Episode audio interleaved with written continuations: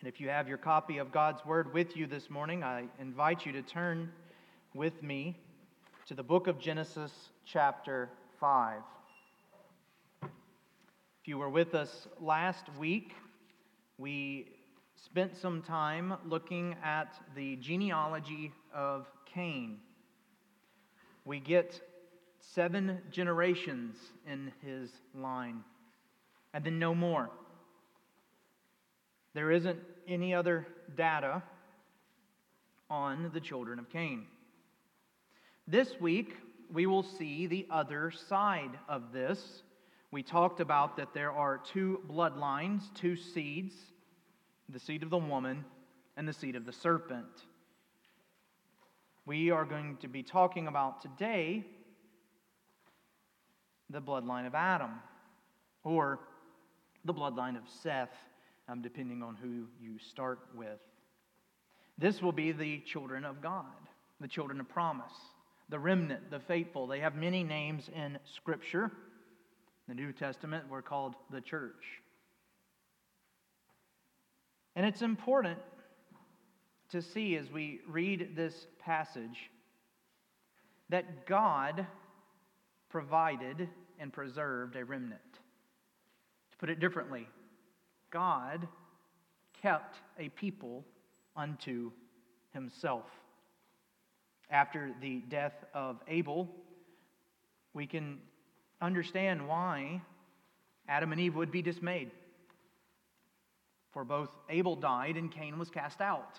Who would continue that line? Who would be that seed? Who would fulfill God's promise?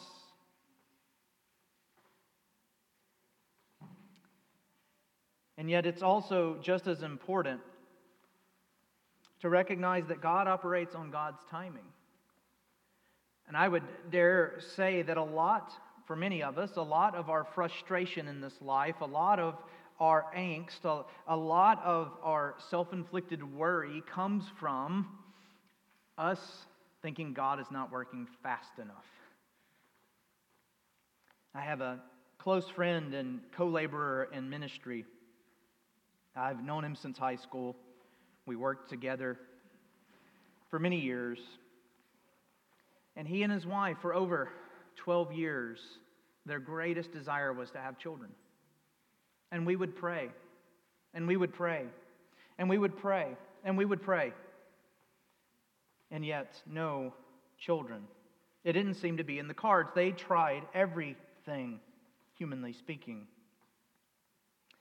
Well, now 20 years later, Jason and Holly have three beautiful girls.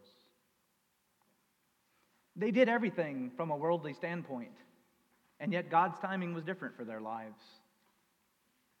God has provided them three children biologically and through natural means.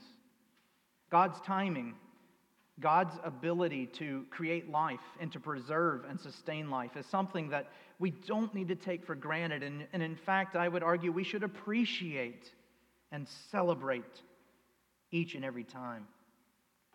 May we never become so self confident and so self sufficient that we forget to leave room for God's plan and God's timing.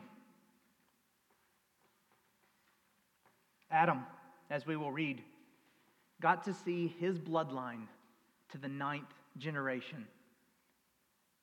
Oh, how they had to hurt at the loss of Abel. And yet, for over 900 years, he was granted to walk on this earth and see his descendants and their descendants and their descendants and their descendants on down. God preserves a people unto himself. With that in mind, let us read this beautiful passage that tells us of God's preservation and God's fulfillment of his promise. Look with me at Genesis chapter 5. You can also find this in um, the outline on your bulletin. And I will read this morning God's word, all 32 verses of this chapter. This is the book of the generations of Adam. When God created man, he made him in the likeness of God. Male and female, he created them. And he blessed them, and he named them man when they were created. When Adam had lived a 130 years, he fathered a son in his own likeness, after his image, and named him Seth. The days of Adam after he fathered Seth were 800 years, and he had other sons and daughters. Thus, all the days that Adam lived were 930 years, and he died. When Seth had lived 105 years, he fathered Enosh. Seth lived after he fathered Enosh 807 years, and he had other sons and daughters. Thus, all of the days of Seth were 912 years, and he died. When Enosh had lived 90 years, he fathered Kenan. Enosh lived after he fathered Kenan 815 years, and had other sons and daughters. Thus, all the days of Enosh were 905 years, and he died. When Kenan lived 70 years, he fathered Mahalalel. Kenan lived after he fathered Mahalalel 840 years, and had other sons and daughters. Thus, all of the days of Kenan were 910 years, and he died. When Mahalalel had lived 65 years, he fathered Jared. Mahalalel lived after he fathered Jared 830 years, and had other sons and daughters. Thus, all the days of Mahalalel were 895 years, and he died. When Jared had lived 162 years, he fathered Enoch. Jared lived after he fathered Enoch 800 years, and had other sons and daughters. Thus, all the days of Jared were 962 years, and he died. When Enoch had lived 65 years, he fathered Methuselah. Enoch walked with God after he fathered Methuselah 300 years and had other sons and daughters. Thus, all the days of Enoch were 365 years. Enoch walked with God, and he was not, for God took him. When Methuselah had lived 187 years, he fathered Lamech. Methuselah lived after he fathered Lamech 800 or 782 years and had other sons and daughters. Thus all the days of Methuselah were 969 years, and he died. When Lamech had lived 182 years, he fathered a son and called his name Noah, saying, Out of the ground that the Lord has cursed, this one shall bring us relief from our work and from the painful toil of our hands. Lamech lived after he fathered Noah 595 years and had other sons and daughters. Thus, all of the days of Lamech were 777 years, and he died. After Noah was 500 years old, Noah fathered Shem, Ham, and Japheth. The grass may wither and the flower may fall, but the word of the Lord will stand forever, and he has promised us it will accomplish everything he has set out for it. Would you once again please go with me to the Lord in prayer and ask his blessing upon this day? How precious it is, O Father to have these names recorded in your word, to know that they lived, to know that they walked with you, to know that they served your purpose to fulfill your plan in keeping a people unto yourself. Oh, Father, may, as we have heard your word this morning and as we prepare to respond to it, may we long to be written in your book. May we long to have our days numbered. And may we come to see that you've counted each one of them. Help us to see the beauty in your word this day. Pour out your spirit upon us, that seeing we may see, hearing may, we may hear, that we may place these truths inside of our heart, that we might not sin against you. Give us the strength for these things, O God. In Christ Jesus' name, amen. Biblical genealogies are probably the one section of Scripture that are often overlooked. I will admit to you, this section is quite entertaining at two and a half speed on audiobook, as is the entirety of Leviticus. However, before we zone out this morning, I do want us to appreciate at least two aspects of this passage. These are real people who really lived. Genealogies give credibility, things that we can cling on to when it comes to trusting the Bible. Make note when you hear of people, of places, and events that can be verified in historical ways. And don't minimize this. You know, Dr. Voddie Baucham has a phenomenal series on YouTube, and it's most likely also a book.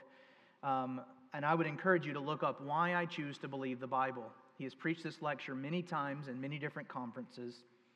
And he gives a very strong reason and rationale to cling to the historical data in the Bible.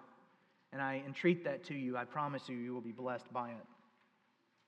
The second reason we should appreciate passages such as these is because of 2 Timothy 3:16 and 17.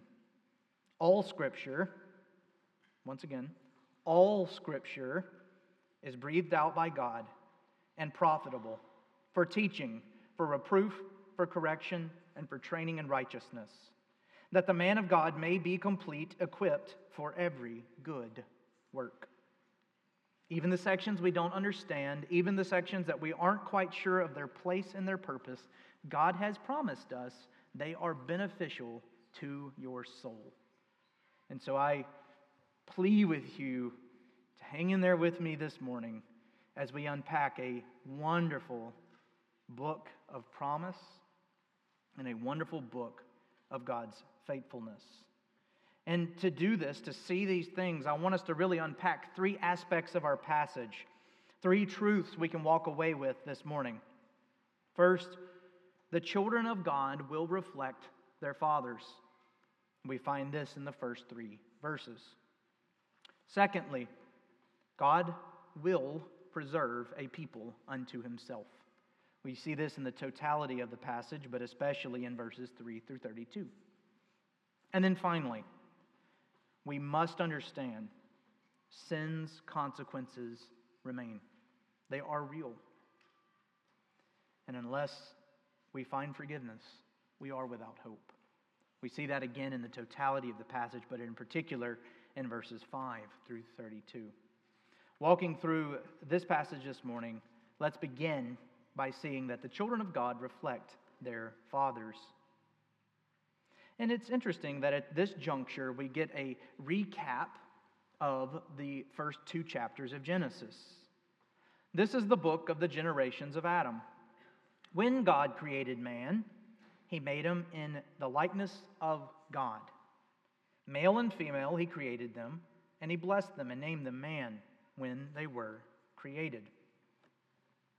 Note, this language draws us back to the creation account. It is meant to remind us, to pull us to that moment, that moment of creation, that, that moment when God, by the power of his mouth, is his speaking into existence, made this world and made mankind. Man and woman are created in his image, after his likeness. Because of this and this alone, we must value human life and treat it with dignity and honor at all costs.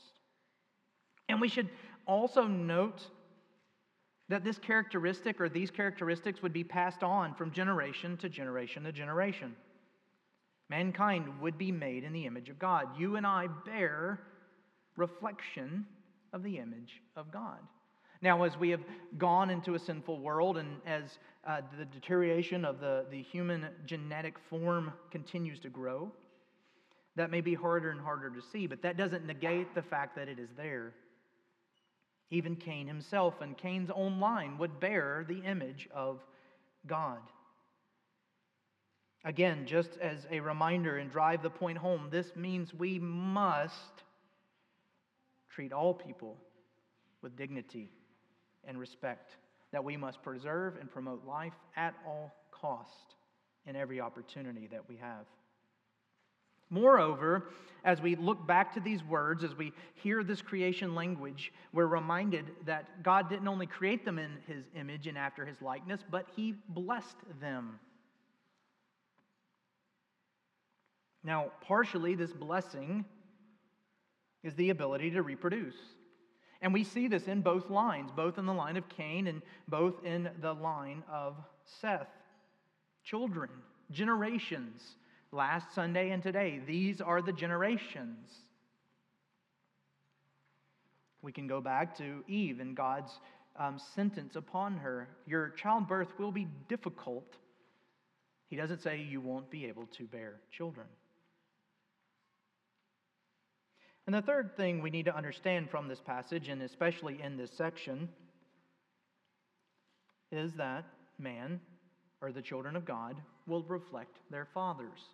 Now, that wasn't a grammatical error on my part, although you should always make that assumption anytime you read something I write. That's always fair. That's intentional. Man will bear the image of their fathers. When Adam had lived 130 years, he fathered a son in his own likeness, after his image, and named him Seth. Now, as we just saw, Seth would bear the image of God. As a child of Adam, he would bear God's image.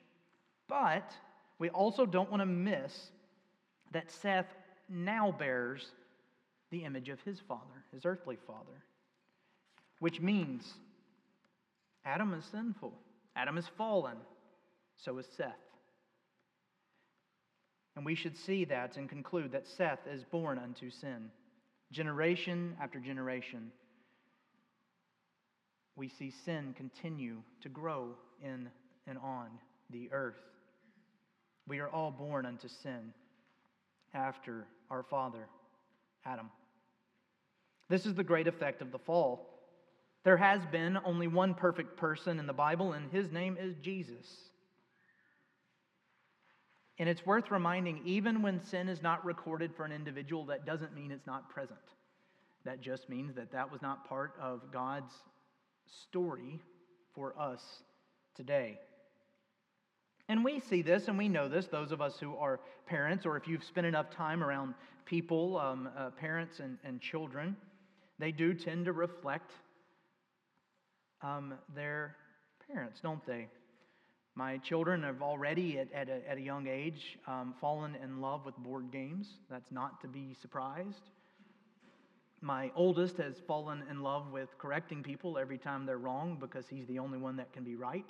Don't know where that came from. Just don't talk to my mother or any of my teachers I've ever had because they'll tell you, oh, yeah, that's about fair. I do believe my grandmother's laughing in heaven at the sight of it. Children bear our image. They reflect us and our natures in some ways. And, and that's not necessarily a bad thing unless we see and are reminded that they reflect our sin, our tendencies, our negative characteristics as well. And again, I love putting this in here, and I, I, I say this in all the love that I can, dear children. You are most likely going to grow up to be just like your parents. And the sooner you accept that, the sooner you can say, I'll take the good and I'll work on the rest.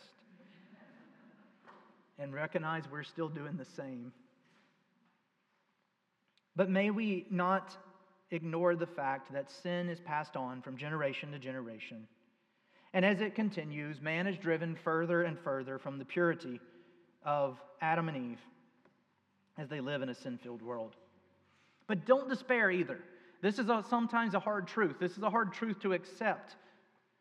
But there is hope in the gospel. The good news of Jesus Christ can and does overcome our weaknesses and generational tendencies. The gospel can and will transform lives and make all things new. God is all about preserving a people unto himself and in declaring their identity in him, not in themselves. In fact, look with me at our second section to see how he was doing this in the line of Adam. God will preserve a people. And it's in this section we, we see that the line of promise is continuing, generation through generation, year after year after year. Mankind continues to spread. And there's many that are born that aren't listed. As you, as you heard, these, these figures, these snapshots of people are pulled out, and they had many other children. But we're given a sketch, a, a brief moment in time. And I want to isolate out four people from this bloodline. At the end of chapter 4, we're told this In those days, people began to call on the name of the Lord. The final words of that chapter, and then we go immediately into this section. This is tying that proclamation to the line of Seth. And Calvin notes something very interesting about that in particular.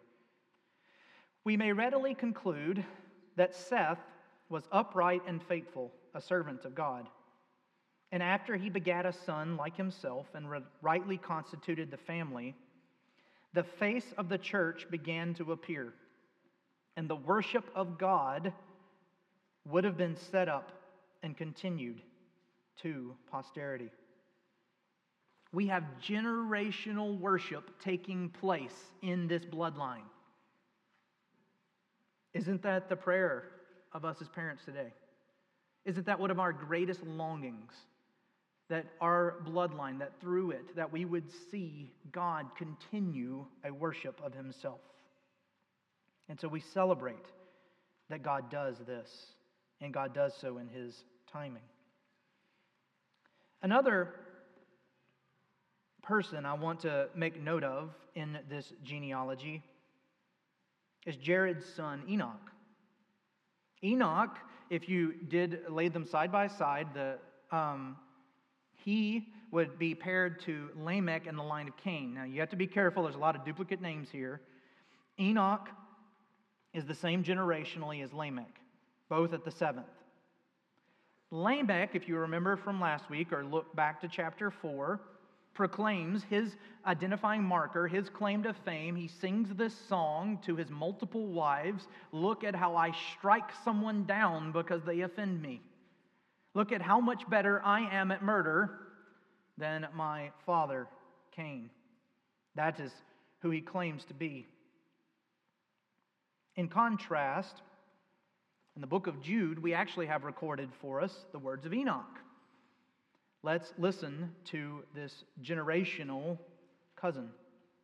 Behold, the Lord comes with 10,000 of his holy ones to execute judgment on all and to convict the ungodly of their deeds of ungodliness that they have committed in such an ungodly way, and of all the harsh things the ungodly sinners have spoken against him. One generation proclaiming his sin and holding it up as a celebration, and the other one crying out, Dear people, you need God and you need his forgiveness, for judgment is coming. That really encapsulates and, and epitomizes these two bloodlines. It, it really speaks to being a, a child of the serpent or a child of the woman, or children of God and children of the devil. Judgment is coming. And the third in the, this line is, is worth singling out is Lamech from the line of Seth. Not only does he bear the same name as the Lamech from the line of Cain, but we have his words recorded. So again, Song of Lamech in Cain's line, Behold my sin. The song of Lamech in the line of Seth, Out of the ground that the Lord has cursed, this one, being Noah, shall bring us relief from our work and from the painful toil of our hands. Lamech of Seth's line longed to see the curse undone. Paul's right there. What do we see generations later in this line? Knowledge of the curse, knowledge of the fall, and a longing to see it undone. How could they know that other than it was taught? It was proclaimed. It was told children to children to children to children. Children of God, you must remember these words. You must remember these promises. You must remember these warnings. You must not forget what has been recorded for you in this book. That's what we see in the line of Seth. That's what we see in Lamech as he proclaims this over his son. Partially, we assume that he's hoping that Noah would be that seed. Remember, there's that hope of that a child of the woman would crush the head of the serpent. So there is some of that there. But then also there's this trusting in God that God would bring relief.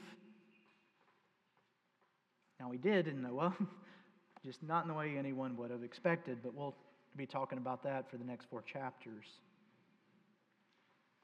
Now, I don't want to miss that um, fewer and fewer people clung to these promises. We have to be realistic here and, fully understand that by the time we get to Noah, it says that no one was righteous. Noah himself was declared upright before God, he and he alone, which means that corruption took over both the line of Seth and the line of Cain. However, don't miss that there was a thread, there was a remnant. God did preserve, it just got really thin in this moment in history. And Noah himself is uh, the fourth figure that we would want to look at in this bloodline. Noah is told, or we are told, trust in God. He remains faithful in a world of faithlessness. I know we see the world today as bad, and rightly so. I don't think any of us would say that only I am left, that I alone trust in the Lord. That's where Noah found himself, alone with God. May it never become so again. We pray that each and every day, or at least we should. But consider that if God can keep a faithful remnant even in the line of one, he can continue to do so in our season, through our situations, through our historical moments. And then not only did God preserve Noah, but he preserved Noah's wife, his three sons, and their wives. Why? To continue the line. To continue the line. Male and female. That's what it takes to have children, to preserve and before we move forward, I do want to take just a second and appreciate that God is still doing this today. God is preserving his church. Jesus died for her.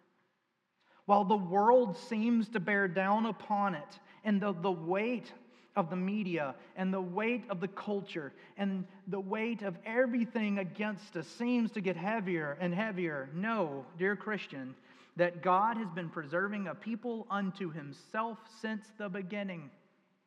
Depending on your view and understanding of history, it could be as few as 6,000 years or millions of years, depending on how you interpret the first chapters of this book. But think about that at least 6,000 years, God has been saying, I will keep my name. I will keep my people. He's not failed yet, and he won't. That should give us hope. The church remains and the church stands, and it serves as a light in a dark world. We must see and we must appreciate that God preserves a people unto himself. Now, I say that and also recognize that quite often that was done through persecution. God didn't say, No, you're not going to Babylon. No, twice. You're going to Babylon. No, you're not going to Egypt. Oh, you're going to Egypt. Oh, you're wandering in the desert for 40 years. Oh, your temple is going to be destroyed and you're going to be scattered to the farthest corners of the earth. And what happened each time? The gospel exploded. God's word, God's proclamation, God's people spread to the far corners of the world. So may we not be ignorant and, and take a naive understanding of this, that everything will be fine and wonderful and delightful. It may mean our persecution. But even in persecution, there's preservation. And yet, at the same time, we, we must, we must, as we look at this passage and as we think about our lives and, and even look forward to what is to come, we must recognize that there is sin and that there's consequences for sin and that it remains in this world. I invite you to look with me one last time at our passage as a whole to see this being true.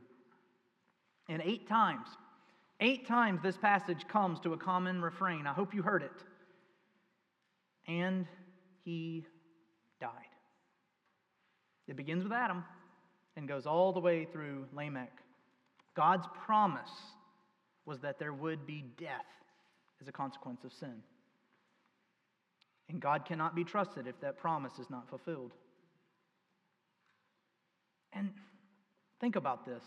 Out of all of these deaths, Adam's was probably the hardest. It, it, it probably hurt the most. For 930 years, he remained alive. And it's possible, it's quite likely that he concluded, well, as long as you're not murdered, you get to stay alive. Think about it. Over and over. He would have remembered. He was there. He heard God say that there will be death for your sin. But he had a birthday, and then another one, and then another one, and then another one, and his children had children, and his children had children, and his children had children, on and on and on and on and on. For 929 years, he continued and probably got to thinking, well, that's not so bad. We have a hard time even thinking that long a time period. I'll, I will admit, I had, to, I had to look this up because my mind doesn't think, history's always been a weakness for me. Um, but back, let's go back 900 to a, 1,000 years ago. That would put us around the time of the Crusades at 1099 the middle of the 11th century, you've got the major schism in the Catholic Church, splitting it into the Eastern and Western contingents. Gunpowder was invented. I had to include that one in there.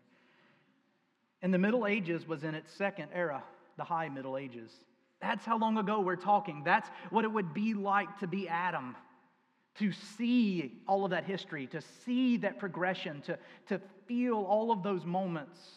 It's hard for us to even think back that far. And yet, over and over, again and again, those long lives 800, 900 to Methuselah, almost very close to a thousand years.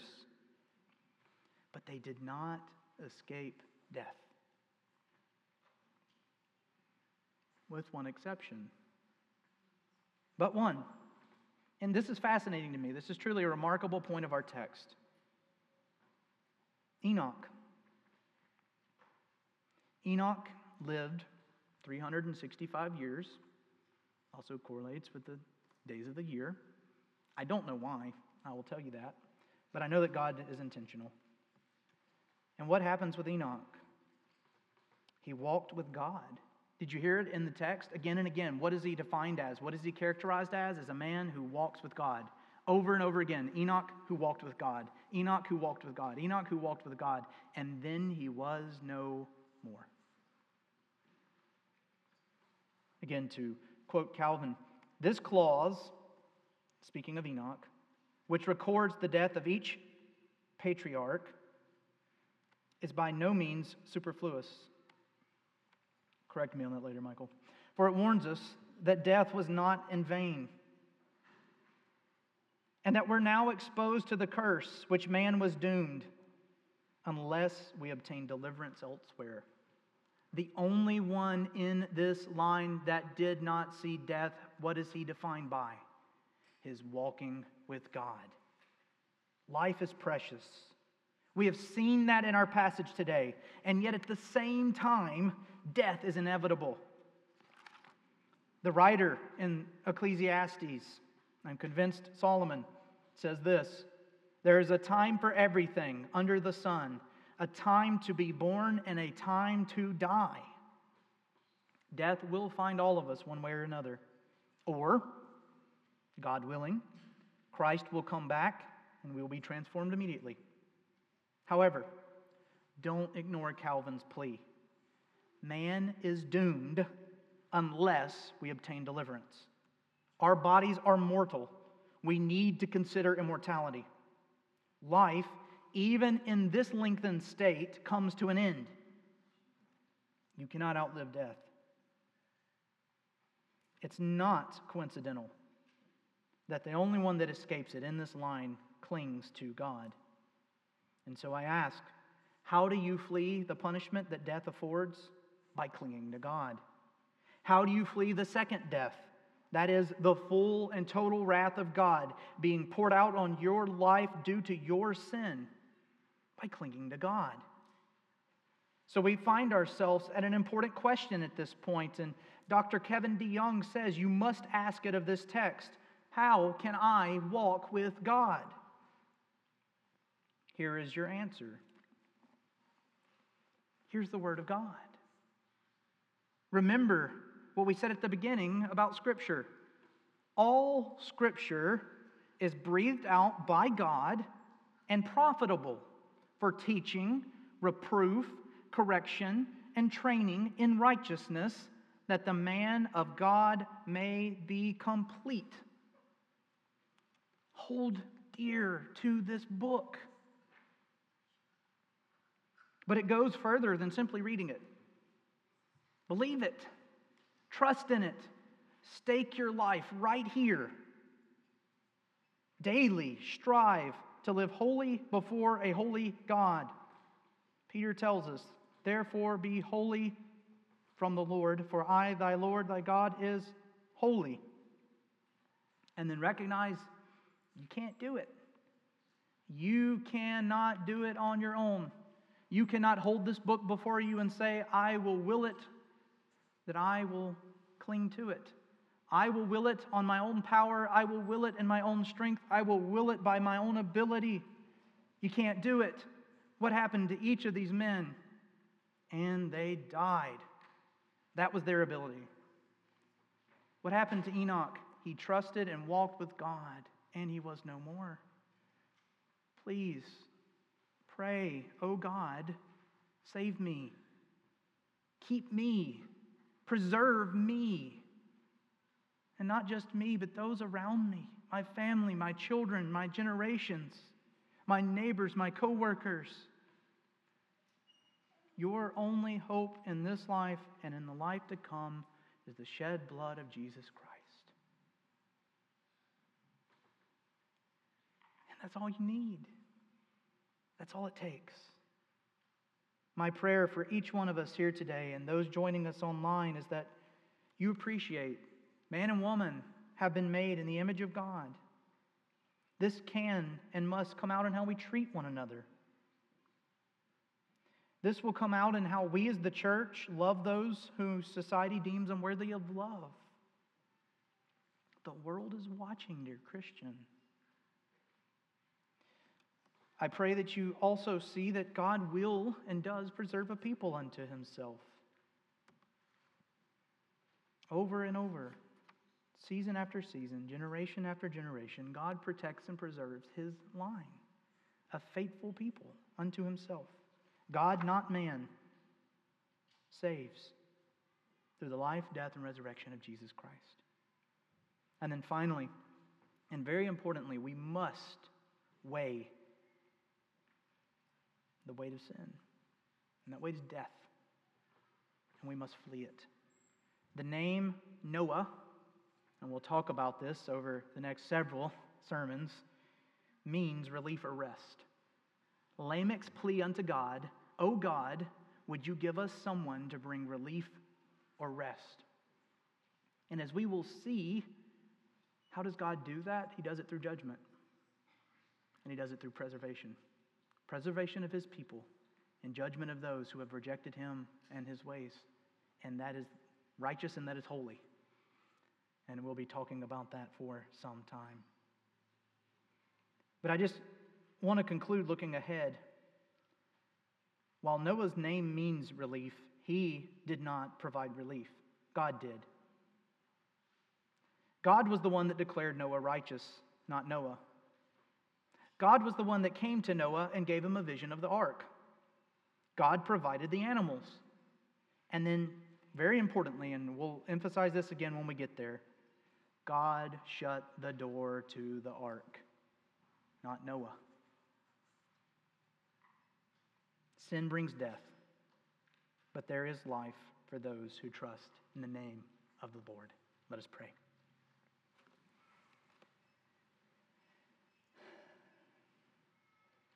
Dear Heavenly Father, it is sometimes quite difficult to look at our own mortality. It is sometimes quite difficult to look at our generations, those that have gone before us and those that will go after us. It's quite difficult sometimes to look at this world and, and see how it is going and, and conclude, God, where are you? But you have proven yourself again and again in your word, century after century, over and over. And you've promised that you will keep a people unto yourself. Oh Lord, my strongest desire for this church, for Christ the Redeemer, is that on the day of judgment, we are one of the churches that remained faithful. May it not be said of us that we forgot our first love.